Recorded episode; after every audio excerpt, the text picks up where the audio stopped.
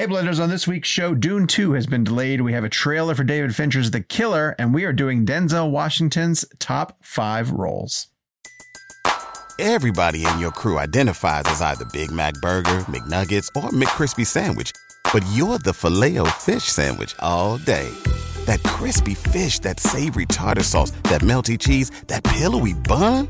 Yeah, you get it every time. And if you love the filet of fish, right now you can catch two of the classics you love for just $6. Limited time only. Price and participation may vary. Cannot be combined with any other offer. Single item at regular price. Ba da ba ba ba.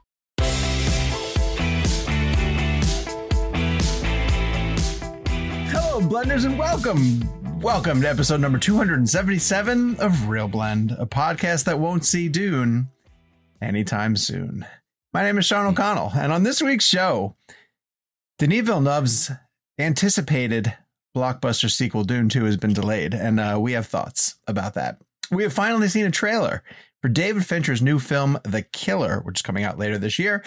And Denzel Washington is returning to theaters for The Equalizer 3. And in lieu of a full on review for that film, we're going to do Denzel Washington's top five best roles, um, which was a lot harder to do than I anticipated going into this exercise. Um, by we, I mean Jake Hamilton of Fox 32 in Chicago. Jake, how are you, sir? I'm doing damn well because you're here, my friend. I feel pretty good to be here uh, with my good friend Kevin McCarthy of Fox 5 in Washington, D.C. Hi, Kev. How are you, sir? Jonathan, Jacob, Gabriel, good to see all you guys. We have been uh, rolling along in terms of things that are happening uh, at the theaters and at the box office. It was National Cinema Day, and I saw a lot of people flocking to the theaters. I was going to go see uh, Blue Beetle, but I didn't get a chance to get out and grab my ticket for it. Um, but I knew a lot. I do know a lot of people who went to go see uh, films in there in the IMAX format. I saw a lot of people went to go see Oppenheimer and take advantage of that four dollar ticket. I saw a lot of families that got out uh, to go see. I'm assuming Strays uh, for that four dollar ticket. Um, mm-hmm. So yeah, it was very very exciting. Um, let me throw it to real uh, real fast to uh, Gabe Kovacs, who's in the producer's chair. Gabe, how are you doing, sir? Good. Happy to be back. Missed you boys last week. Good to be you back. Put on a great show. What's up, Jake? Can I throw out one bit of a weekend controversy? I guess of, you, know, you in the can. Ballpark of, sure. Yeah. Um, should is Gran Turismo the number one movie in America? What do you mean? Why would it not no. be? Well, The- because it. Yeah, go ahead. Well, the the they've been doing weekend previews for the past Yeah. two weeks, and Okay. roll and those weekend previews um, made up for three point nine million dollars of, uh, of box office, which they rolled into opening weekend. You can't do that. And those, well, they did, and that three point nine really? million dollars is what put them over Barbie. So Oh, that's fascinating. I didn't know that they rolled it in because that doesn't Yeah, seem like you could do Now, that. granted, a lot of people roll in those Thursday numbers, and I've even heard like Dungeons and Dragons did Saturday previews the weekend before as well, and I've even heard of that. Okay. I don't know if I've heard of multiple weeks worth of previews being rolled into. Yeah. Uh, and it's, it, it, I mean, enough to make up four million dollars. Like, so It Sounds you like a uh, marketing department made that call. yeah, kind but, of. but when it when it makes the difference between what's number one and number two, I feel like that's when you start going because I mean because then that also makes up the difference of like who can in the in the promos and the ads who can call themselves the number one movie in America. Like that's it's we're I feel like we're venturing into does that very mean, tricky territory. Jake, What does would that you mean? would you sort of uh, consider it a photo finish for Gran Turismo? Uh, but Uh, I- honestly, mm-hmm. what does the what does number one at the box office mean? Like it by you know in, in four days we're gonna forget that that even happened. It's I guess it's, know, it's more that Barbie had less consecutive you know Yeah, it had weekends and and I that mean, but got okay, but for, for, like if I ever release a movie, I'm just going to release it on every Saturday for a year before the movie comes out, and then have like a three billion dollar opening. Jake's movie beats Avatar six to the opening weekend. I went and saw Gran Turismo um, last Thursday, so it was after we recorded, and I got to say that was one of the most exhilarating, It was great. fun, um, you know, s- films I've seen in a long time. And I saw it in Dolby. I felt like I was on a ride, and I, I, I just want to shout out Neil Blomkamp because when he came out the gate with uh, District Nine, I mean, obviously we we saw his talent as a filmmaker, and I, and I don't know that he has made a film, in my opinion, that's lived up to the first District Nine yet in his filmography. And I don't think Gran Turismo is is is a film that is as good as District Nine. But I gotta say that was damn good. Like really fun. As as Sean said, like you you've seen this these story points before, but the fact that it's a true story and the actual guy did the stunt driving for the film, which is insane to me. Um, I, I don't know that a lot of people know. I mean, again, based on the ads they see, oh, they think it's they, most people probably think it's just a game or a movie based on the video game, which actually it's a story about a guy who played the video game and then became a real race car driver at Le Mans. Kevin, that's why they added right, based, on, a true story. to the title. I, I gotta say, like Orlando Bloom was great, Djimon Hounsou was great, but the Mm. the the real star of that movie is David Harbour. He's great. Har- Harbour is amazing in that movie, and then He took a role that's been played a million times, but also gave it a very sort of unique, fresh Dave Yeah. Harbour kind of spin to it. last thing I'll say about it is this. One thing I'll say about Neil Blomkamp that I, that I thought was really cool, and, and this could have been a uh, this could have been um, this could have been wrong if they had done it the wrong way, but I think it was perfect how he did it, where you would transition between these shots of the the character in a race car and then the, the peeling back of the car itself, and then they enter the room that the kid is in playing his oh, games, and then back Oh, to the point where, like, when the kid said, "I've raced this track a hundred times or a Yeah. thousand times, or whatever," I was like, you know what? He kind of, he kind of Yeah. did. Like Harbour Yeah. said, like you're not going to get a kid who plays FIFA soccer, you know, on the PlayStation to be able to go play soccer on- in a World Cup or something. But something about the way that they described Gran Turismo Right. and the way that these kids theoretically would know these tracks, I was like, yeah. ah, you know what? Maybe there's there's something to this. Uh, hello everyone. If you're watching us on YouTube, the show has started in earnest and we are flying by. Uh, go down to the comments. Let us know how you think the show is going. Um, send feedback. We're gonna have a call to action at the end of the show. Thank you guys for suggesting the video games that you want to see translated into feature length movies in last week's episode. Uh, if you're listening to us in audio pod- podcast format and want to see what we look like and what the visual element of the show is, go to youtube.com backslash ReelBlend podcast. Sign up for ReelBlend Premium. So I'm very sorry for everybody who got their newsletter um, a couple days late. Technical snafu that we had, uh, but it went out on Monday, and it had to do with uh, the Dune topic that we're going to get into. I'll quickly get over uh, get us over to that conversation. But if you would like to sign up for the premium version of ReelBlend Premium to get an ad free version of the show and that newsletter, which eventually hits your mailbox, uh, check the description for information on where to sign up. Okay, so the strikes have been going on and it's made it difficult for us to do uh, some of the stuff that we do on a regular basis which is interview people that are that are promoting the films that are coming out uh, to theaters and uh, mainly cast. I think at this point now we've kind of burned through all of the interviews that we have done prior to the strike kicking in because Gran Turismo was one of the last ones that we did where uh, we got David Harbour and we got the kid who played um, his name is Archie Mad Madekwe something like that. Um, he was promoting Gran Turismo. But now at this point, it is kind of tapped out, and we're heading into the fall film season, where I think we're going to rely on a bunch of directors uh, to hopefully make the rounds and promote their films.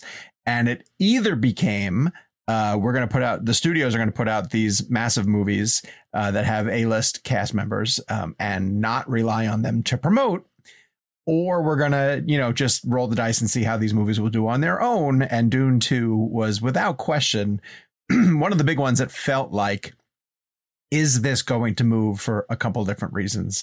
Uh, and it did move to march of 2024 which to me initially was a terrifying uh, sign that the strike is not going to end anytime soon. Um, but but the ramifications of this were uh, larger in the sense that, and you saw a couple different people discuss this. I want to get you guys' take on it. That with Dune moving, its closest competitor in the Oscar race being Oppenheimer opened up a, a, a path for Oppenheimer in, in a number of categories, I think, where it theoretically would have competed against uh, Denis Villeneuve's film.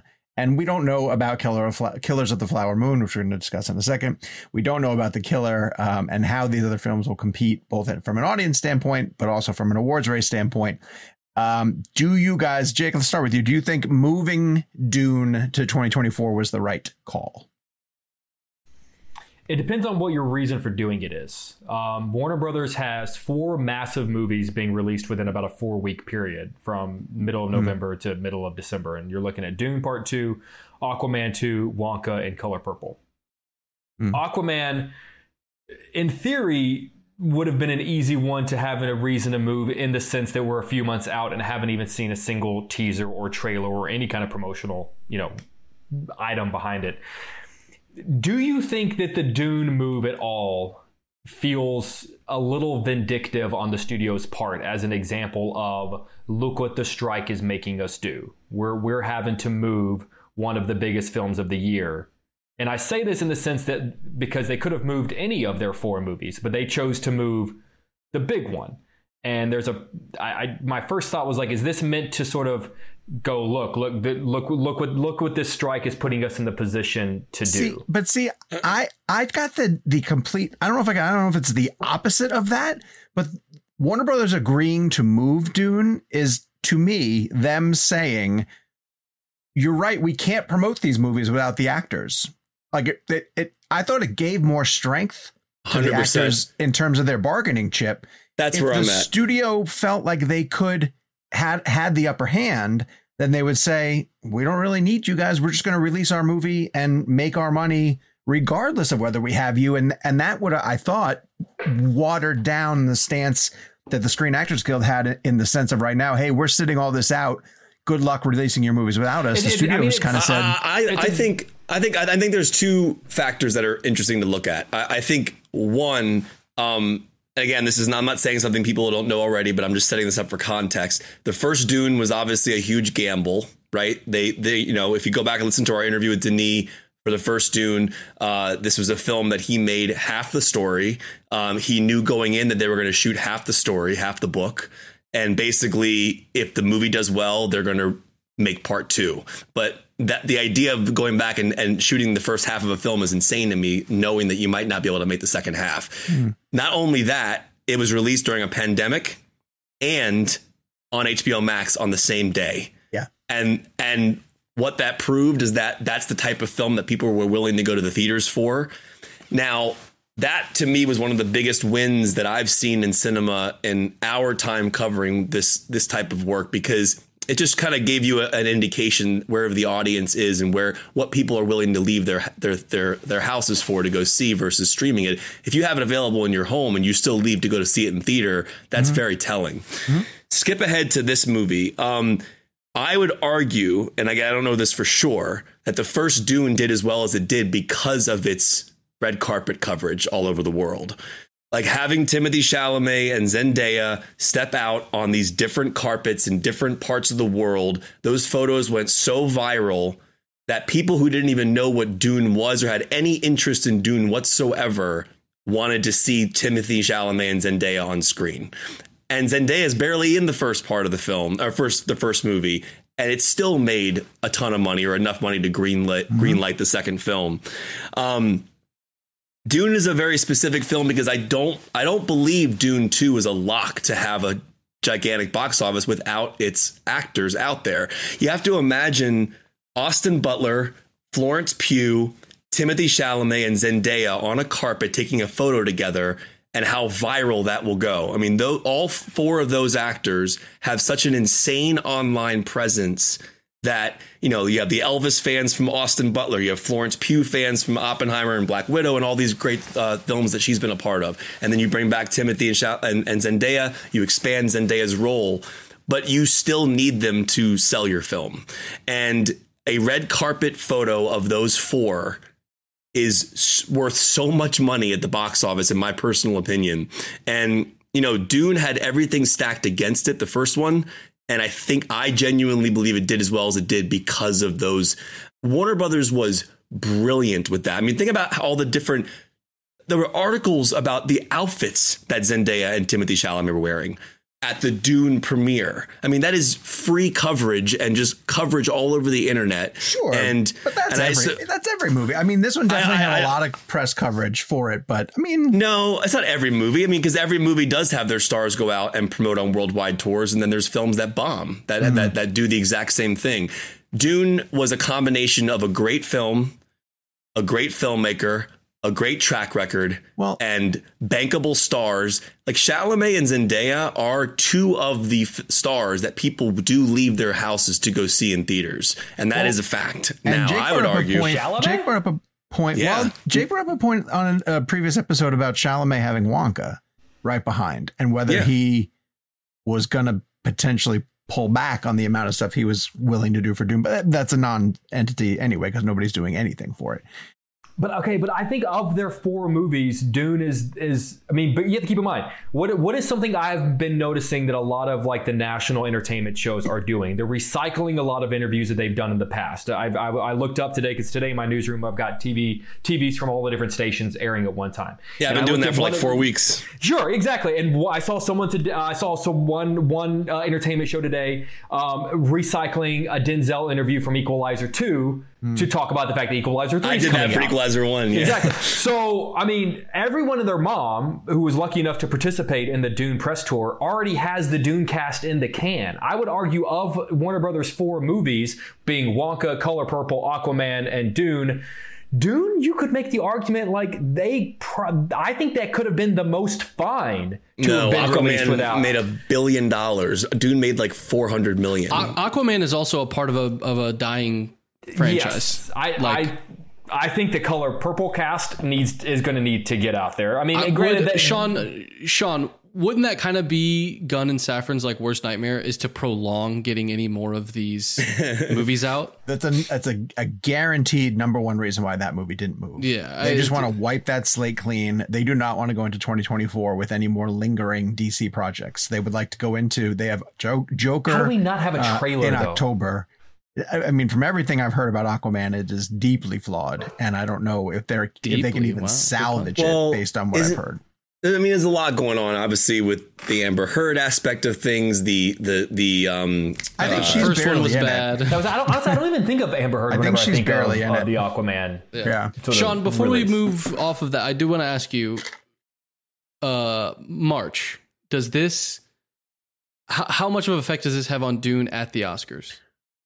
Do you think Uh, it can sustain through the year? Or do you think now it went from a front Ah, runner see, to that's what, that Sean's face is what I've been saying. There's a giant difference between. Dune, Dune being released in November and Dune being released For in sure. March. I disagree. Oh, I think so. It's, it's just got to keep it's it's like saying uh, like running a race like like okay go at your top speed what's the top speed you can go you can go at your top speed for 100 yards a lot easier than you can go at your top speed Now, for mind you, 400 yards Everything Yeah, but, like- all at once opened in, in well, it went it's possible. South by It's and- definitely yeah, yeah. possible, but it's hard. Didn't to- didn't hard didn't get didn't get out open in January. yeah but but but like we can always pull out the exceptions to the rule but the exceptions to the rule are are just that It- It's harder. you- it, it doesn't change the fact that it is harder and it's especially when But- you know but also too let me ask you this does the fact that uh, they might p- potentially be making a Dune Part Three by Mm-hmm. adapting Dune Messiah, might then the Oscar voters go, well, then we'll just do the, the Lord of the Rings thing and give them everything we want for I mean, Part knows? Three. Who But all of those think. things shouldn't factor into the decision It to should, release but we the know that movie. it does. The movie should be released.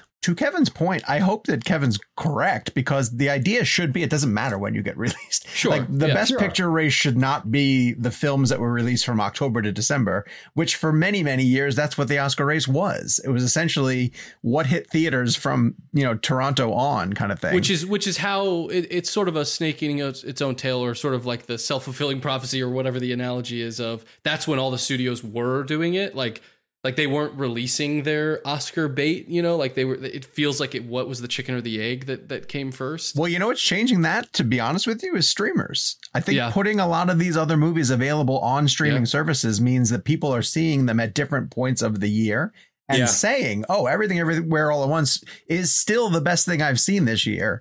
And uh, they don't really think about when they saw it. They just think about, oh, I caught it on on uh, Amazon or wherever it played. So I mean, And to, also, Jake, a, to a well placed uh, streaming or home video release can be just as valuable as a well placed. Like you know, like I guarantee you, they're going to drop Oppenheimer on VOD around the time when it's time to vote.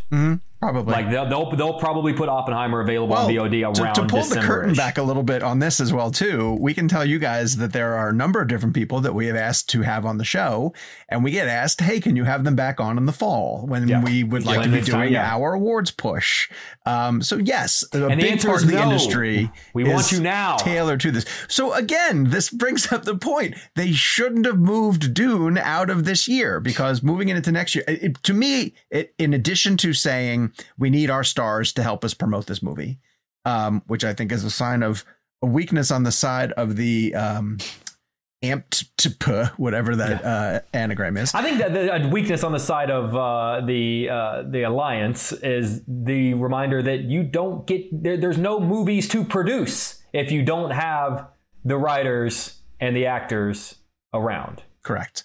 Like okay, that's, that's the ultimate sign of weakness. so wait, it's, I just thought of another reason as to why they potentially why Warner Brothers brothers potentially move for this.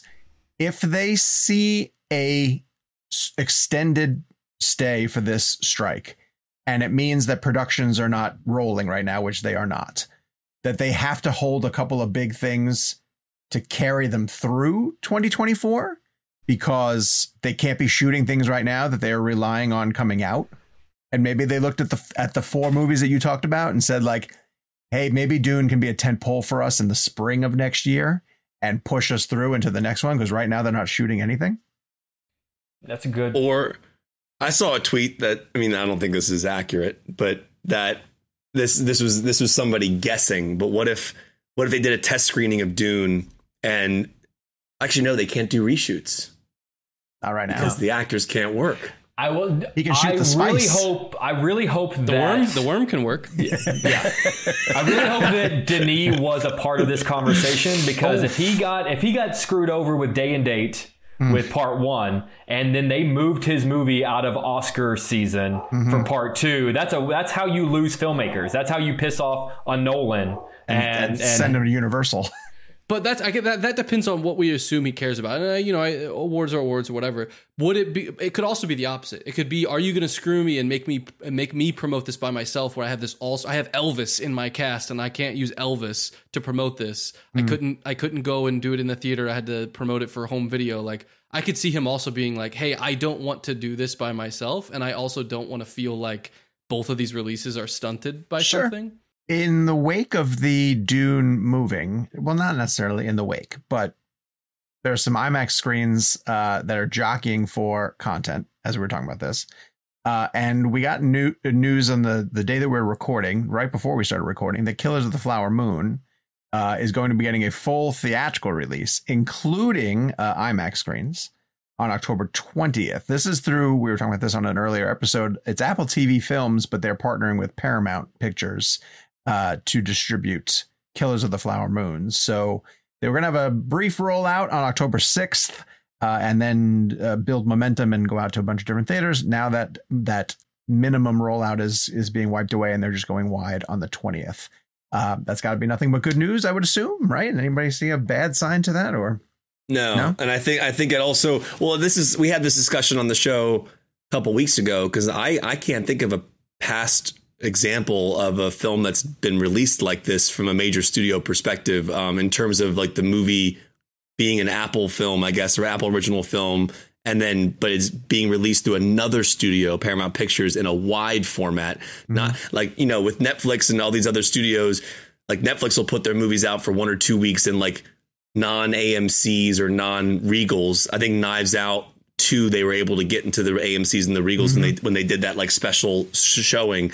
Um, but in this particular instance, I, I I've never seen anything like this before, and I found this really interesting. So I, I think it's really great that they're they're they're putting it out on one day. I think sometimes with these with these uh, what do you call them like uh, the releases Platforms? Like a platform yeah release? when you platform release it, uh, it can create some questions about, oh, why isn't it open here yet? Why isn't it there yet? I'll just wait for streaming kind of thing. And I think when you put it out on one day, you get rid of that muddiness in terms of like knowing where it is. It's out in theaters, and then boom, and it'll be out on streaming whenever it hits streaming. Kev, have you? I I only saw it mentioned. I haven't read up on exactly what it is. Have you read up on the technology that they're using to scale it to IMAX? Have you read about that yet? No, so he We'll because he didn't he didn't even he, he didn't shoot IMAX right? He should, shot We'll have, two three we'll, have, nine. we'll- we'll have to touch back on this uh, closer to the release so we can look more into it. But I saw a mention of like some proprietary IMAX technology that they're using to scale it to that actual IMAX scale. Who shot this movie we'll, for him? We'll come back to it. Who sh- who shot it for him? Can somebody look that up? I'd be Uh, yeah, curious to see who did that for him. Um, and then in addition, while Kev is looking that up or Gabe is looking that up, I have it right here. Yeah. uh, this next film is for me what Oppenheimer was for Kev Mm. because I think uh, Talking about Ma- Wonka. Mank aside, uh, Uh, Prieto. Prieto shot it. Fincher is Yeah. for me. Oh, beautiful. And Rodrigo Prieto shot Barbie. Barbie And- also, yeah. And Killers of the Flower Moon. He's having a heck of a year. Awesome. Yeah. Uh, David Fincher has a movie coming out called The Killer, and we could talk about the trailer in a second. But I just want to mention one thing that we have been saying on this show: uh, is it going to get theatrical release? And it did say on the poster and in the trailer, in select theaters. So please make that theater somewhere near me, know. because right? dear Lord, I want to see that new Fincher on the big screen. Can we Um, I- nominate theaters for these selections that they make? well, I what found it really committee interesting selects? Is they put a poster out for this movie and they didn't lean into the the Fincherness of it all. Kevin brought this up in our text thread, but then there's a shot in the beginning of the trailer that very clearly says like from the director of Fight Club and Zodiac and Gone Girl. Um, so yes, start to lean into the fact that that this is David Fincher's next film. And did you see that? Um, I don't know. Like, they're, uh, to me, it seems like they're leaning more on Fassbender than like you normally would see. Did you Mhm. see that the the title, the card, the end card on the trailer? It says Netflix presents Michael Fassbender, the killer, Oh, and interesting. then in the Oh, bottom wow. right, as small as everyone else, it says directed by David Fincher. Like I Oh, thought it was, a, interesting.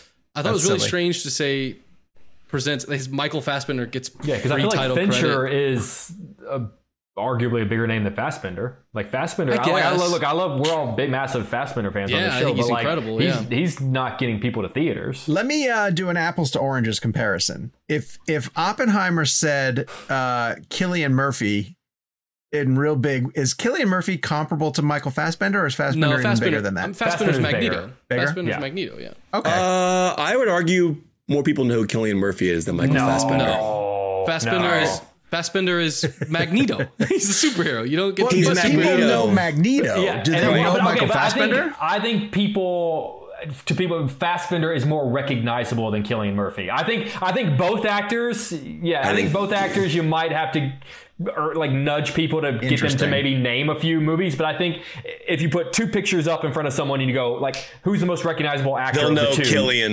He's Oh, Steve Jobs. He played Fassbender. Steve Jobs in the movie You're, you're- Steve you're- Jobs. you're forgetting the decades of time that Cillian's been on our screens from 28 Days Later through now with Oppenheimer. That guy talking- is w- way more famous than you than you're than you're giving him credit I, for. I, I, no, I, I am not. I No, love I'm, I'm, Cillian I'm, no, I'm arguing against Jacob in the sense that I think people would know who Cillian is over Michael Fassbender. I, I, It's an interesting play. I'd, I'd be curious Really to see what the poll results on that one are. Um, either way, uh, my argument being the names David Fincher and Christopher Nolan should be above the two of them, with all due respect to both Right. of them as performers.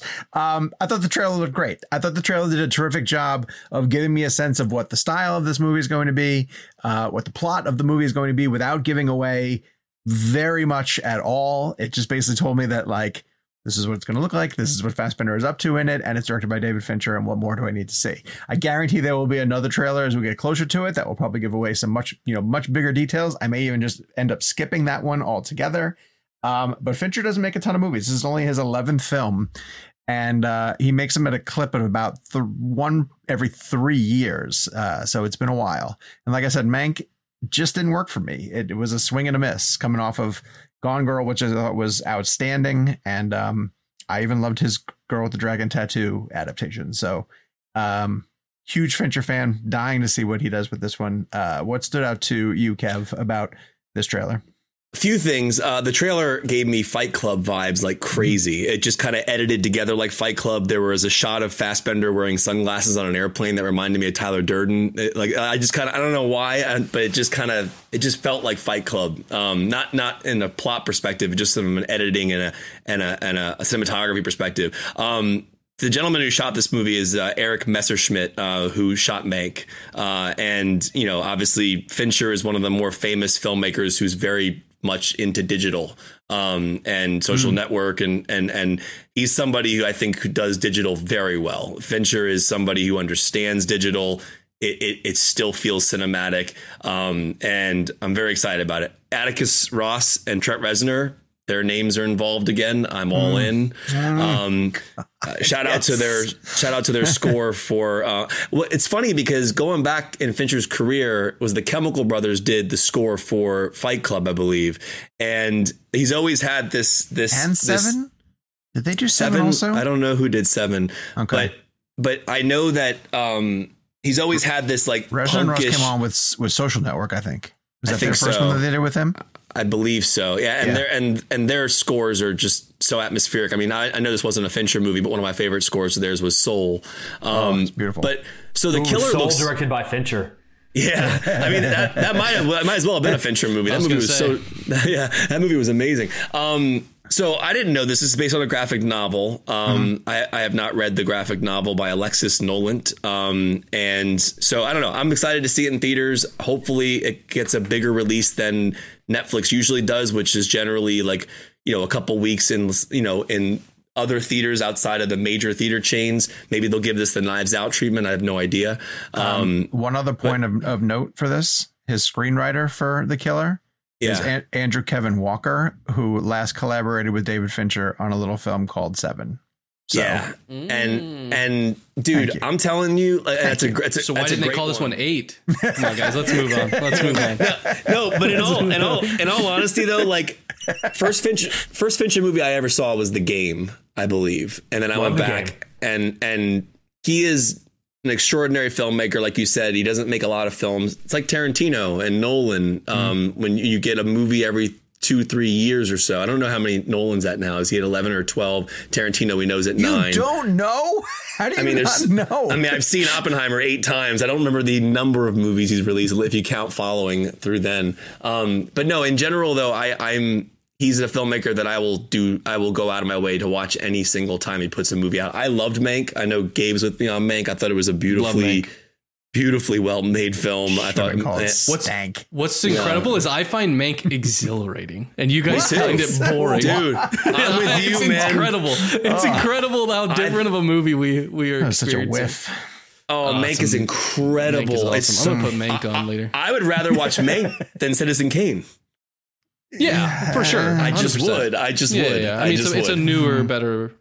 Um, Uh, anyways, so Anyway, I- I'm, I'm, I'm excited. Oh, real, real quick, I want to ask you guys real quick. Uh, I don't don't think about it. I want you, I want you to say it. What's Fincher's best movie? Zodiac. I think it's Social Network. I think it's Social Network. I would probably say Zodiac, but or, or Social Network. It depends on the day. Zodiac was the first hard. one that came to mind, and then I immediately went, "Well, then there's the Social Network." It's really hard. I rode I rode Zodiac Train for a long, long time, but I just I think Zodi- I think Social Zodiac. Network's better. I think they're both perfect movies, and I think that that's They okay. are. Yeah. I think that's okay. I give it I give the edge because of the um uh, Aaron Sorkin of it all. Yeah. I will say like- this I though: like Sorkin's dialogue. I- this is nothing against anyone in the Social Network. There's a ton of great performances in the Social the Social Network. Gyllenhaal in Zodiac Yeah, Oh, uh, is above all of them. I think. I'd, I'll give Oh. I'll give you Andrew Garfield in Social Network. I, No, I agree. Gy- I agree. Gyllenhaal. You're, but I don't know that it's better than yeah, Gyllenhaal. You're right. And he doesn't Okay, get as much screen time as Gyllenhaal. Hot, Gyllenhaal's story. hot. Can I get? Can I give a sizzling take? Settle down. I like ahead. Alien Three. It's not, that's okay. I like you know what my favorite 3. part of Alien Not so 3 is? My favorite part of Alien 3 is actually a behind the scenes clip of uh, David Fincher pissed off on set and he leans up to the boom mic and goes, You all suck and you don't know what you're doing. The studio's failing. I actually like the third Alien. While they're shooting the movie. Can I tell Nolan- a little, a Nolan little does too. to this? Um, when I interviewed Michael Biehn for that at that at the pop convention uh, thingamabob that I was down in South Carolina, Aliens. he said that because we, we were talking about AI and how this technology uh, could have an impact on the industry moving down the road. And he said when they were shooting Alien 3, he ran into a friend of his. Um, he was, Michael Biehn was busy shooting something else. I think Tombstone. I think he was shooting Tombstone around the time that Alien 3 was. And the friend said to him, uh, Wow, how did I, how are you here? I just saw you at Pinewood uh, working on Alien. And he said, I don't know what you're talking about. Like, I'm, I've not been at Pinewood and I'm not doing the Alien uh, movie that they're doing right now. He goes, No, I swear to God, you were there. So he contacted his agent, found out what was going on. And it turns out that they had shot a scene that showed um, his character, Hicks, uh, on the set with a chest buster coming out of his chest. And he had shown that that's how that character died. And they put Michael Biehn's face on the body. and he fought back and said, You don't have my permission to do that. I didn't sign anything that allowed you to do that. And, and that's not how that character would go out. And he ended up suing the studio. And he won. Wasn't Crispin Glover one of, if not the first people to do that? Because he That's didn't exactly want what it, that was his reference. He that was his reference exactly. That Crispin Glover said you can't do that to me, and Crispin Glover sued Spielberg.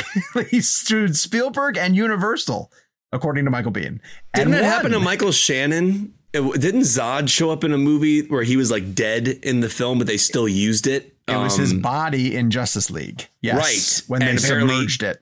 Right, and he Uh, didn't I feel shoot like that. These days, right? I feel like when you these days with these superhero movies, I feel like they make you sign your likeness away in so many ways to to use in video games and, and stuff like that. But you still have to sign. You still have to agree to do it. If you Gabe, don't muted. do it, Oh, sorry. I was gonna say Gwyneth Paltrow didn't know that she was in a Spider-Man movie, and she was in a lot of the Spider-Man movies. That's right. movies. So, you know, it's- yeah, very true. This episode of ReelBlend is brought to you by Marvel Strike Force. Marvel Strike Force is a mobile squad RPG that allows you to battle with your favorite team of superheroes and supervillains in a fight to save the universe against threats like Doctor Doom and Apocalypse. Power up your favorite characters and build a team to complete missions, unlock gear and other resources, and even challenge other players in PvP modes such as Alliance War and Arena. New ways to battle with your roster are released regularly, and the meta is constantly evolving. And now you can sign on for Marvel Strike Force's new Deadpool Anniversary event in order to receive a generous gift containing character shards, an anniversary diamond orb, gear, and other great items. Better yet, each week during the Deadpool anniversary, players can complete events and receive even more special rewards and skins. If you want to get in on all the fun of Marvel Strike Force, be sure to use our promo code MAXPOOL, that's M A X P O O L, and thank you to Marvel Strike Force for supporting the show. Everybody in your crew identifies as either Big Mac Burger, McNuggets, or McCrispy Sandwich. But you're the filet fish Sandwich all day. That crispy fish, that savory tartar sauce, that melty cheese, that pillowy bun. Yeah, you get it. Every time. And if you love the filet of fish, right now you can catch two of the classics you love for just $6. Limited time only. Price and participation may vary. Cannot be combined with any other offer. Single item at regular price. Ba-da-ba-ba-ba.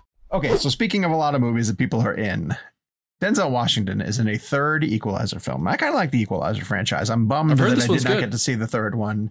Um, there was a junket for it. The print wasn't ready by the time that they screened it, and um, then they didn't screen it in my market, so I did not get a chance to see it. But the pitch on Equalizer three is Denzel Washington against the mafia in Italy, and that sounds pretty uh, exciting to me. so we can't review it because uh, none of us have seen it yet. But we wanted to do instead a sort of pseudo Denzel tier list where we discuss his five best roles of all time as determined by the ReelBlend podcast hosts. And I can tell you that after I put my five together, I could have easily done a second five and a third five. And on any given day, if you asked me, uh, I would have been able to rotate some of those performances up. And like, I think he has one or two that are the top, top, top. That And have to be on a list, yeah. I actually I, I wrote to Gabe in Slack and I was like, how do you choose 10 when this dude gives out, you know, nine and 9.5 basically every time that he comes out of the gate? And, you know, the movie might not be up to his standard, but no matter what film you're watching, if you're watching Denzel in it, he's great. He's consistently great. And so it sort of became at some of those points like, is the movie up to his standard? So um, we're going to do our best to do Denzel Washington's five best acting roles. Gabe, why don't you explain to the peoples how we're going to attempt to pull this off? So if if you've been with us for top five lists, typically what we do is I get all these gentlemen to send me their individual lists, and then I weight their lists and I put them all together and I aggregate sort of a ReelBlend uh, list based on how theirs ended up. Uh, so I will go through number five through number one of ReelBlend's official top five list uh, for Mr. Washington, and then these gentlemen will let you know where it is on their personal list, uh, and then we'll kind of just have a, a general conversation about that role, about that movie, uh, and move on to the next one. Should we get started? Let's do it. Yeah. Number five, we start with John Q, where he played where he played John Quincy Archibald. Uh, this was on Jake's list. Jake, where was it on your list? It's a good question. This was number this was number three on Jake's list. How about I do it this way? So you don't have to remember. This was this was number three on Jake's list, and this was number five on Kevin's list. Uh, It was. It was not featured on Sean's list, but let's talk John Q. Who wants to start? Jake. Yeah, I, I think this is a really um you know Denzel has sort of that that uh, that Tom Hanks quality that, that, that, that sort of that everyman quality that I feel like Tom Hanks gets a lot of credit for. Uh, Denzel also has it in spades, and I feel like doesn't get as much credit, but also has the ability to go the complete opposite direction as well. Um, but that the everyman quality sort of pushed to his limits, in which. Uh, you know his son needs a heart transplant and the insurance companies are failing him and uh, denzel takes it upon himself by holding a, a hospital hostage uh, it's it's the ultimate example of representing the kind of person that even if you've never been anywhere near a scenario like that anyone with a heart, with a soul, with a conscience can look at what he's doing, can put yourself in this very dramatic, over the top situation and go, I relate to this thoroughly. I think it's in, I think it's very easy, not easy, easy is the wrong word. It's easier to make movies about situations that we've all been through and, and have us go, okay, yeah, I relate to that. I've been through that most of us are never going to go through a John Q type of situation. But to make us feel like we would behave in that way, that we know what what he's feeling, despite never being in a situation like that, I think is the ultimate uh, compliment to the kind of actor that Denzel is. And this is just a heart wrenching performance. Uh, I remember seeing it in theaters. Um, there are things that uh, I don't want to spoil anything, particularly with the, with the last act. It gets very dramatic in the final act uh, to a point where you think some very dramatic things are going to happen. And I remember. I mean, we're talking about a, a small PG 13 drama, and the gasps, and I'll never forget, I was in middle school and I saw this in theaters. The gasps coming from the audience in that theater you would think we're coming from a massive sort of roller coaster type thriller. I mean, that's just how, and a lot of it, and it comes from the audience buying into. I mean, I know Robert Duvall's in the film, Ray Liotta's in the film. It's got a, it's got a nice ensemble cast, but that is Denzel Washington's vehicle, and it mm-hmm. it runs the way it runs because of him. Fair enough. Good call. Gabe, you are muted. Kev, this is number five for you, right? Yeah, I mean, I, I just remember. I'll, I'll never forget like the the quote. I'm not going to bury my son. My son's going to bury me. I just remember that. Like I think that was in the trailer. I remember being like blown away by just that that line. But then when you see it in the film, it just hits so much harder. And Jake Jake basically said everything about the film that that, you know it's putting yourself in a moral dilemma um, in a situation that you could completely understand and and relate to why this character is doing this. And again, there's something. Denzel Washington has the ability to help you cross that barrier with him and understand why he's doing what he's doing, and and that just takes a performance that has to have vulnerability and, and a raw element to it that is that is purely human and purely understandable on a universal level. Um, and it's just like there, there's just the way he delivers lines in that film. That line in particular, "I'm not going to bury my son." There's just something about the delivery of that line that just hits, just kind of shocks you to your core. I remember that line being either at the end of the trailer or it was like it was like the climax of the trailer, and then you were waiting for it in the film, and it just.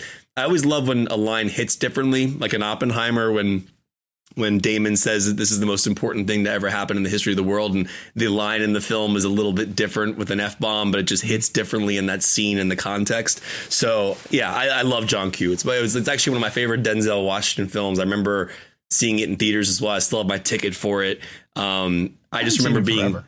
it's great. It's really, really, really great. And now I will I will say I I haven't seen it probably Years, since probably, yeah. probably since in probably since like 2003 or 2004 but it's directed by Nick Cassavetes uh, and you know and there's just you know there's there's a lot to it that I've that I remember loving in terms of production and, and performance and Jake mentioned there's a great uh, ensemble cast. I always forget Ray, Ray Liotta's in it. It's it's it's a really really powerful film Yeah, looking at this list, it had me wanting to go back to that like prime '90s, 2000s Denzel era and just rewatch all those movies. Uh, yeah. Jake, Jake, bring, we'll move on to number four. Jake brings up a good point uh, to mention to the audience. We will stay spoiler free, uh, out of interest of you know maybe introducing people who have not seen these films yet. Um, uh, we don't. We want you to enjoy them, not ruin them. So, but at number four, Oh, I'll mention this. Uh, I- not that it matters. John Q had four points on our point scale, uh, arbitrary, meaningless scale.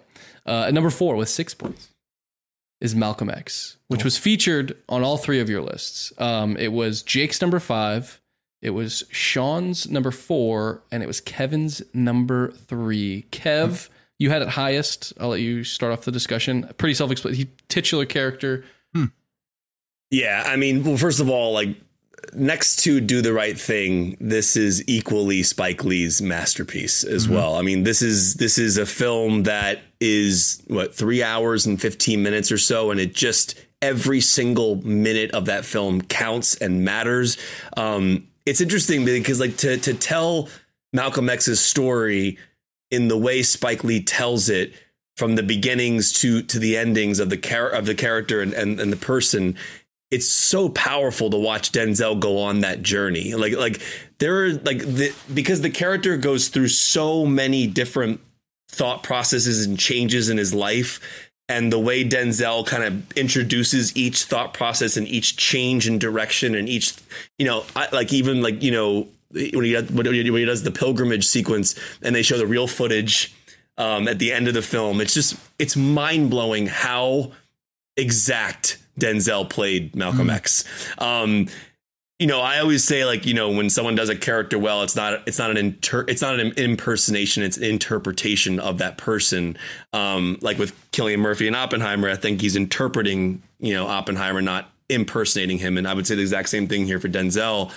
But there is something about Denzel's performance in Malcolm X that I think goes a step beyond there's something spiritual i think in that performance that you know it feels like he really became malcolm x in a, in a way when you're watching it. He embodied um, the emotion the family aspect of it the the weight of what the character is dealing with. Um, from a pr- production standpoint you know obviously ernest dickerson's cinematography is outstanding. It's one of the best spike lee shot films that i've seen him do. Every single shot is incredible. The opening, everything about that is amazing. Obviously, Terence Blanchard's music. Blanchard is one of the greatest composers of all time, um, and that particular score is is is astounding. Um, but yeah, I, I, I Malcolm X is one of the greatest cinematic achievements I have ever seen, and I love Do the Right Thing will always be my favorite Spike Lee film, but I might have to say Malcolm X might be his best. It just it just it just it just hits on a way that I can't even the without going into any spoilers, the third act of this film, especially the ending, I I actually rewatched it recently. I forgot how brutal that ending was, um, but it's so so well done, um, and it's one of the best performances of all time. And he should have won an Oscar for it. I know he won for Glory and Training Day. Who who did he lose to the year of Malcolm X? I don't know. That's a good question. Um, Because that is genuinely. That's the I'll- he should have won an I'll Oscar look for that that. up. Sean, why don't you jump in? This was your number four, and I'll, I'll look up that Oscar. again. Yeah, I mean, I think if you're doing a Denzel list, we have to have something of him and Spike Lee. Um, their collaboration is, uh, you know, I think that the two of them work hand in hand on a number of uh, key films. But it was almost like when Denzel was cast in this role. There's certain times where you hear like Daniel Day Lewis is going to play Lincoln. You know, you hear Denzel is going to play Malcolm X, and you'd think, well, that's perfect marriage of of you know actor and and role. Um, but it, Malcolm X is a controversial figure, and what I really appreciated about the, what Spike Lee and Denzel Washington is they didn't shy away from that at all. Uh, you Yes. know, they embraced you're the right. complications of of the person, um, and Denzel w- did a warts and all performance essentially, and and you know said I'm going to portray the man as I know him to be, uh, and and you know it's a difficult time in American history, and that film I might be off, but I, why do I I associate Malcolm X and JFK coming out around the same time?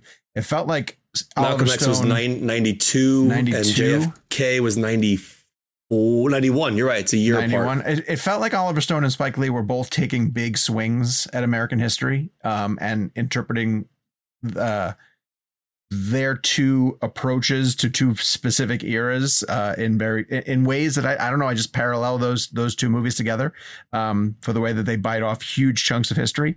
Um, you know, like Kevin mentioned, it's a three and a half hour film. It's it's really difficult for Denzel to to hold people's attention. You know, for the for because I believe he's in every scene, or it feels like he's in every single scene for that movie. Um, and and gives an uh, clinical, you know, incredibly uh, proficient performance. He's he's astounding in it. And so, um, yeah, I'm glad I'm glad that this made the list of our top five because uh, And I'm Jake? glad that I'm glad Sean brought that up. By the way, he, you're so right about the movie. Uh, he doesn't he he plays with exactly the person he did with flaws and and and every aspect of it. And, and I think it's never really afraid to do that. He doesn't No. mind playing a bad person on screen. I'm not saying Malcolm X is a bad person anyway but Denzel will play these people who have conflicts about them, you know, and uh, even John Q, what you were talking about, like he's doing complicated things, but you understand where he's coming from from that perspective. There are some people who only like to play, uh, you know, squeaky clean white knight type heroes, and Denzel does not mind getting into the moral complications of so many of his characters, and I think that's what makes him really interesting as a performer. Anything left you wanted to mention, Jake? Yeah, I X? mean, I, I mean, you guys nailed it perfectly. But like, you know, to me, Malcolm X is is is it's his Godfather in the sense that, like, I think you know, with you, you know, you look at Pacino and you're like, yeah, he won for Scent of a Woman, but like, I think everyone sort of universally goes like, okay, like, but like. The Godfather, right? Yeah, you know, yeah, like yeah. I, you know, I and not to dismiss uh, Training Day and and Glory, both incredible performances. But for me, like in, in Denzel's career, like yeah, he has two Oscars for other movies, but I'm sort of like, yeah, but like I'm okay with Training right? Day being his win. Although he, he won glory before it, though. But you're right. Yeah, yeah, but like it's, it's sort of like, but like You remember Like the knock that used to be against Denzel when he? Uh, there was a time when he only had the supporting actor win, and everyone was like, "Eh, "It's not even Yeah. really like an Oscar. It's like a." lot, a lot of great actors only have supporting actor wins. Of course, yeah, but like people knew Denzel was coming. You know Yes. that he was going to get his best actor Yeah. win, and when he, you know, Oh, that's a good. What actors only have? Clooney only has supporting actor. Brad Pitt has supporting actor. I want to say trying Robin to think- Williams only got supporting actor, right? Robin Williams supporting actor. I'm trying to think of like like there are a lot of great actors for Heath whom Ledger. Heath Ledger supporting Sure, actor. yeah. I, I have a feeling uh, Heath Ledger would have racked up many more. Same, Oh. honestly, probably same with Robin Williams. I'm I'm thinking of someone like um. Well, I know Alan Arkin jumps to mind, but there I mean, someone else uh, along those lines. Uh, Nicholson has both supporting actor and lead actor. I think so. Yeah. I yeah, he's got three. He's got three. Yeah. I will uh, I will wrap us up with the the Oscar bit, which is funny. Um, so yes, he was nominated for Malcolm X.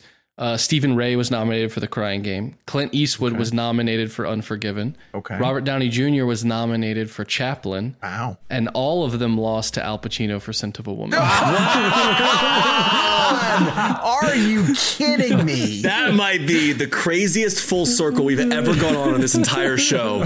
Seriously, I, I, As soon as he said it, That's yeah, crazy. I, ser- I seriously did not know that when I started my rant. I know we're in live time right now, and this is being recorded, and this is going to be uh, played on Friday when you guys download it. But like That's the full circle of that moment was unbelievable. I, Like- I like- genuinely did not know that when I went on my Pacino was- rant. And all four of those other performances are like home run hits. dude, Unforgiven, Chaplin. Like, what. That's ridiculous. Wait, so okay, so okay, The Academy's we such talk- a joke. we discuss this in the we discuss this in the show all the time, and, and this actually plays into exactly what we're talking about here. So Should we bring the the times, Oscar game back to the main show? Sorry, Kevin. Absolutely. No, no, the- yeah. I missed the Oscar game. Well, a lot of the times we we we say that this person's now going to win because it's their time, it's their Sure. due to win. So like DiCaprio winning for The Revenant, which is you know you could argue he deserved it or not. I still think he deserved it prior to that, Wolf of Wall Street, but we can go down that street another time. I'd argue Um, the Bear gave a better performance. What a hard Yeah. job. No, but but in terms of what we're saying, so going back to Al Pacino and Scent of a Woman, I don't remember this time period as well because I was only eight years old or nine years old whenever when this happened. Was that the circumstance with Pacino? It was like, okay, this is his due. This is his time to get it. Like, is it was Oh, it that? It was one hundred percent that. Yes. So- so, okay, so, like, so it- thousand percent. so it was definitely like a. It was a career type of win rather than giving it to because I mean on Yes. that list Denzel crushes all five all four of all five of them. But when I you can't, think about I the can't believe that it didn't go to Clint. If we were talking about a career Oscar for Unforgiven. Absolutely. Oh, Didn't but that he won, he won director and picture. Oh, Yeah, okay, one that's fair. That's fair. That's fair. which go which which goes to the and whole. Hackman, Of, Hackman won supporting actor, right? For uh, for Unforgiven. I think so. Yeah. Let me look. I think I think that was Hackman's. Oh, that's another great actor that won supporting actor and never actor. Never actor. That's Also- Oh, crazy. wait, did he did he get two? Did Hackman have two? Did we look that up? Uh, let me look. did Hackman not get nominated for the conversation? Or or French I don't Connection? know. I, Uh, I he might feel have got like nominated, Hackman- but I don't think he won. I feel like Hackman just got the one oh dude. So Sean Connery just got uh, supporting actor for Untouchables. This is kind of crazy. There's a lot of people who only Dude, got and you supporting and you always actors. saw, and we've told it before. So, but like they, that great Denzel Sean Connery story.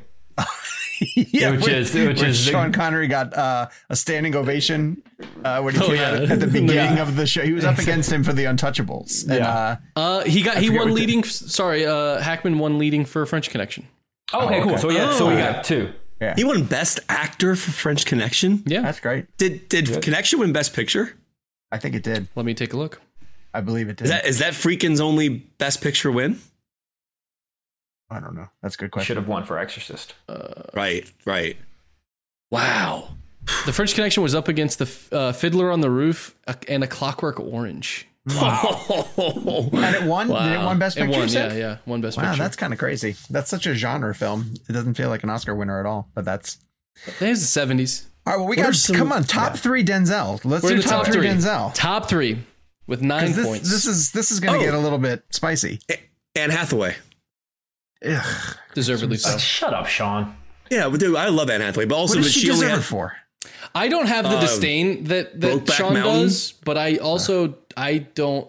I, I, I, I don't. I love Anne Hathaway. She's fine. I just I have a hard time believing her in most of her. roles. Interstellar? I, love, I, I don't think She's I don't good. think No, she's, she's great in given. Interstellar. I don't think she's given an Oscar-worthy Best Actress performance. yeah, yet.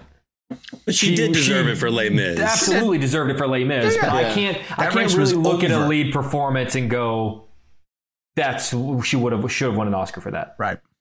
No, I I remember. I remember being at the junket in New York for Les Mis, and whenever she's saying, uh, a, "What is it? A, a dream I dream," I remember Yeah. like thinking, "Well, that's done." Sean That's just over. rolled his eyes and said, "Talk about miserable."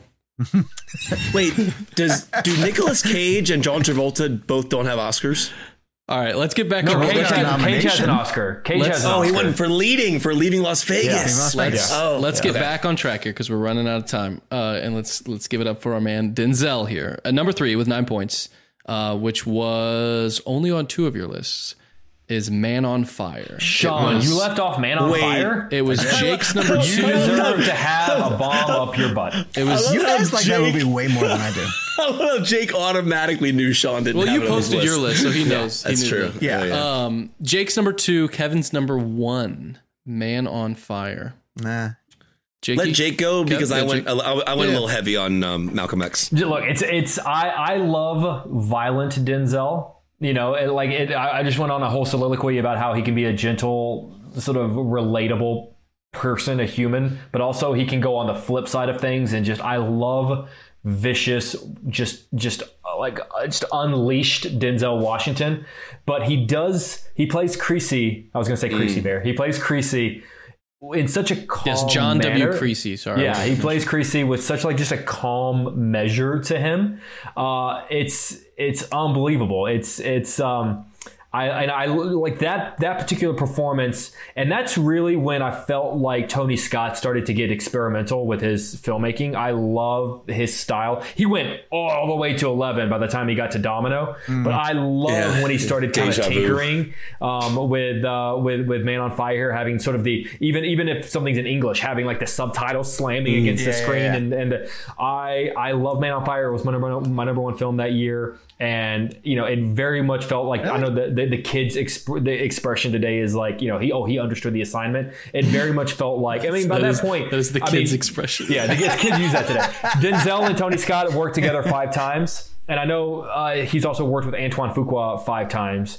Uh, but it just felt like he and Tony just had this connect. I have a feeling that if, if Tony were still with us, we'd probably be in, in movie eight or nine of their yeah. Collaborations so. together Oh, because they just Mm-hmm. had they had such an understanding of each other, and I felt like their understanding of each other was never better than with Man on Fire. What was And his last movie? going Was back it to other Unstoppable. Unstoppable? That movie I was love great. Unstoppable. That's a great movie great. also. Yeah. yeah, Uh, Denzel likes going back to directors that he uh, Yeah. has rapport with Es- also. especially himself. especially Fuqua too.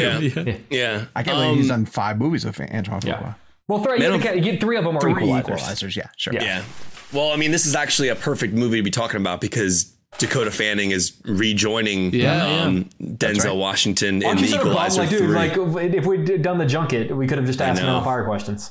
Oh, and that, Jake and I say this sometimes. Like we'll go to we'll go to a junket and we'll go like if we're doing a junket for something, we'll go. Oh, we're actually like Indiana Jones five. Like we're basically doing the Indiana doing Jones Raiders junket because Yeah. we can ask about that. Um, so Man on Fire is my favorite Denzel Washington movie. Um, uh, well, from a personal reason, my brother and I are obsessed with that film. We talk about it all the time. It's a movie that we we both love together. So I share that connection with him.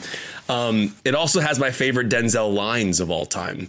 Um, there's a line in uh, in Man on Fire. I, I'm trying to remember the context of it, but he, he goes into this guy's this older gentleman's apartment. He's about to fire a, a, a, a rocket launcher, and the guy says to him, "Don't you believe in forgiveness?" And Denzel's character basically says something along the lines of forgiveness is between them and God. I just arranged the meeting, and I just and it's just such a badass line. like like, and then obviously like there's the the famous scene.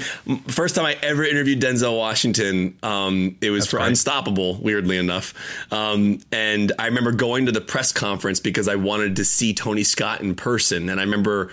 I think I walked past him and told him how much I love True Romance very briefly. I never really got a personal one-on-one with him or anything like that. Um, obviously, True Romance is a very big film for me, and Tony Scott directed, you know, Top Gun, Days of Thunder, Enemy of the States, another great movie he did. I got him Um, for the the taking of Pelham one two three, That's awesome. which is Yeah, a really I never, I I, never I met him. taking. I love that movie. I never met him, but um, I remember when the Unstoppable junket was happening. It was like one of my first TV junkets I had ever done, and I, I was, you know, to sit down across from Denzel Washington in, in 2007, whatever year that was. I mean, that was it was very nerve wracking. But as the interview was ending, I literally like I looked at the timer, Tony, and I said. Then, Mr. Washington, I wish we had more time. And, and he immediately knew what it was. He blew up my hand. It was like it was like it was. It just made me so happy because like that was a line that I used to say all the time to my brother or my friends or whatever because it was a big movie for me. Um, to Jake's point, like there's just something badass about the character in a very subtle way. Christopher Walken is so good in it when he was that line? He goes, Creasy's an artist and he's about to paint his masterpiece. I mean, it's just like art just violence. as violence. He's about to create, create his masterpiece, and like that movie, just it's poetic. Also, the ending is perfect. It's great how it plays out. So, love Man on Fire. If you haven't seen it, the Rotten Tomatoes rating on that, I know we don't base our our thoughts on Rotten Tomatoes, but that movie has an insanely low Rotten Tomatoes rating. I think it's like thirty three percent or something like that. And I don't it's really understand. not that good. You guys what are- are you You're not that talking about? You two I love that movie rewatched for it. some reason. I feel like It's you so two. good. I feel like you two were at like a junket screening that went really well. Dude, and I was in high school when we it were, came I out. was in uh, high that school, movie's college. not that yeah. good. It's okay. It's okay. Well, It's when was the you're last okay. time you watched it? Wait, wait, wait. Well, well, first of all, other movies that Sean doesn't think are great are Mad Max Fury Road. So just Yeah. give yourself some What- context what's there the, what's what's the going RT on. score for for uh, Man on Fire? Wait, we're we're not bringing up 30 we're, something? we're not bringing up RT scores. I'm just that- saying, that's a I'm not alone be- in that saying- be your defense. I'm just saying I'm not alone in saying Aside, that the movie is aside from, uh, aside from my number one, Man on Fire. If it weren't for my number one, Man on Fire would be my number one. And again, I don't, I don't believe Rotten Tomatoes is an indicator, but I do want to give this perspective because I think it's interesting. 39% of critics, 168 reviews, 89% audience score, over 250,000 reviews. And I'll tell you this. Let me but tell you this. Of all the times I've interviewed Denzel, and at this point I've probably interviewed him close to, I don't know, cl- closing in on at least 10, 12 times. Mr. Yeah. Important he, man. He brings up Man on Fire more than Yes. any other movie He in loves his Tony. Scott. He, yeah, He he, like he, Tony he's Scott. not one that he doesn't super love bringing up his past work, but when he does, nine times out of ten, it's going to be Man on Fire. It doesn't mean it's He'll- good. It doesn't mean it's good. but he loves it. I, I, we're not, I- I'm not saying it means it's good, but man, I when was the last time you actually watched Man on Fire, Sean? It's been. uh, for- I watched. it Don't you owe me like eight care. punishments? I choose that to be one. Like, dude, we'll go watch it. I feel like it's not really a punishment. I'm not saying that the movie's bad. I'm just saying it's fine. All right. I don't think you remember it. I don't think you All right. remember it. All right, we gotta go. Number two. That was our number three with nine points. Number two, this was technically a tie, also with nine points. But the tiebreaker that I used was that this film was on all three of your lists, and oh. that is his role as Whip Whitaker in Flight. Okay, let me go with Flight because Flight Well, is. hey, let me let me give the let me give the positions. Son this was number this was number four on both Jake and Kevin's lists, and it was Sean's number one. So Sean, you give us this. Wow, that was your number one. Sean, you give us this, and if you guys have anything quick to add, but I would like to give more time for our number one because Sure. I think everyone's gonna have something Yeah, to say yeah. about that. Um, F- Flight is to me and for Denzel as good as Castaway is for Tom Hanks. Um, it is that central of a performance Because he's using that FedEx plane. with everything Zemeckis. structured around him. It's a Zemeckis also. That's that's kind of why I'm making that parallel. nice. Um, in the sense that it, it's such a tiny um obstacle that the character is facing. Um, in that the night before he pulls off this incredibly heroic uh save as a pilot, the the the the engines fail him. The entire plane is falling apart around him, and he figures out a way to land this plane because he inverts it, uh, and he prevents the death of not just everyone in this neighborhood where where the plane is heading towards, but everyone on board the plane. And you talk about great lines. Then uh, Don Cheadle is in this, and Don Cheadle is one of the FDA investigators or a lawyer who's investigating him. And he essentially says, like, we've run simulations on this crash with, uh, you know, a hundred different pilots, and nobody could land this except for Yeah. the way that you landed it. But Denzel's an alcoholic, and he drank the night before he was on the flight, and so there's alcohol in his Well, blood also- system and, cocaine, right? Like not just alcohol. He was it's- like, wasn't he? Drunk and high. Yeah. Yes. Um, yeah. So he was in, in in a bad way. Does it negate the heroism, you know, and and what kind of guilt and weight? When I talked about earlier about Denzel being, you know, very willing to wallow in the murky sort of, you know, waters of, of people's morality, his character in Flight is deeply flawed. Um, but his deeply flawed character did something that's triumphant. Uh, and does that excuse the way that he was? Did he only do what he did because of the the you know situation that he was in? Uh, you know, under the influence of alcohol and drugs. Uh, he holds the the two or three or four or five sides of that argument throughout the entire film and you don't know which way to go with him uh, and it's just a riveting riveting performance with a really great script and and terrific direction by Robert Zemeckis but um I- yeah when looking at the five films I had a hard time not putting this at number one because I just felt like Denzel was so amazing in it. Um, and Zemeckis at that point was also in a time where I think he was doing that was around Beowulf and Polar Express and all these things where I kind of felt like, ah, damn it, we lost Zemeckis. You know, like he's gone too far into the uncanny valley of these performances where I don't know if he's, you know, ever going to work with real people again, kind of thing. Um, and then he came back with Flight and and destroyed. uh, Have we lost Zemeckis since? Because I would argue that's probably his last great movie. po- probably, but but like I'll never write him off because I, I like the walk. I like the walk too. Yeah, I the documentary is better. Actually, I actually just watched Man on Wire today in the background. Man on Wire it's is on one of the best documentaries I've ever seen in my life. Dude, I got to the point of the wire walk and my hands were just like dripping Yeah. sweat. Is that your first time seeing it? No, no, no. I've seen it a thousand times. That was my number Okay. one the year it came Kevin, out. But what's, like, what's better, Man on Wire or Man on Fire? Man on Wire. Oh, Man on Fire.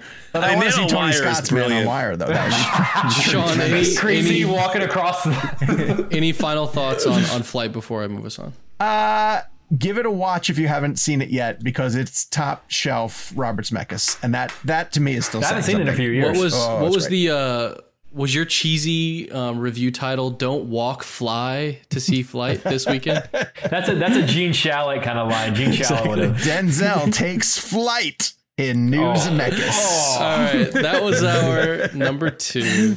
Uh, our number one with with thirteen points on Magnificent the Seven. board is his role as Alonzo in freaking Training Day. So Yeah, this is just uh, a marriage of It's almost this is almost you don't even have to say more than it's Training Day. It's my number Yeah, yeah. one. yeah, uh, yeah. it's sorry, this is two. Jake's number one and and Kevin and Sean's number two. Yeah. Uh, it's a perfect marriage of like everything hit at the right time. Uh, the script was right, the director was right, uh, Denzel was right, Ethan Hawke was right. You know, all of it just coalesced at the exact same time.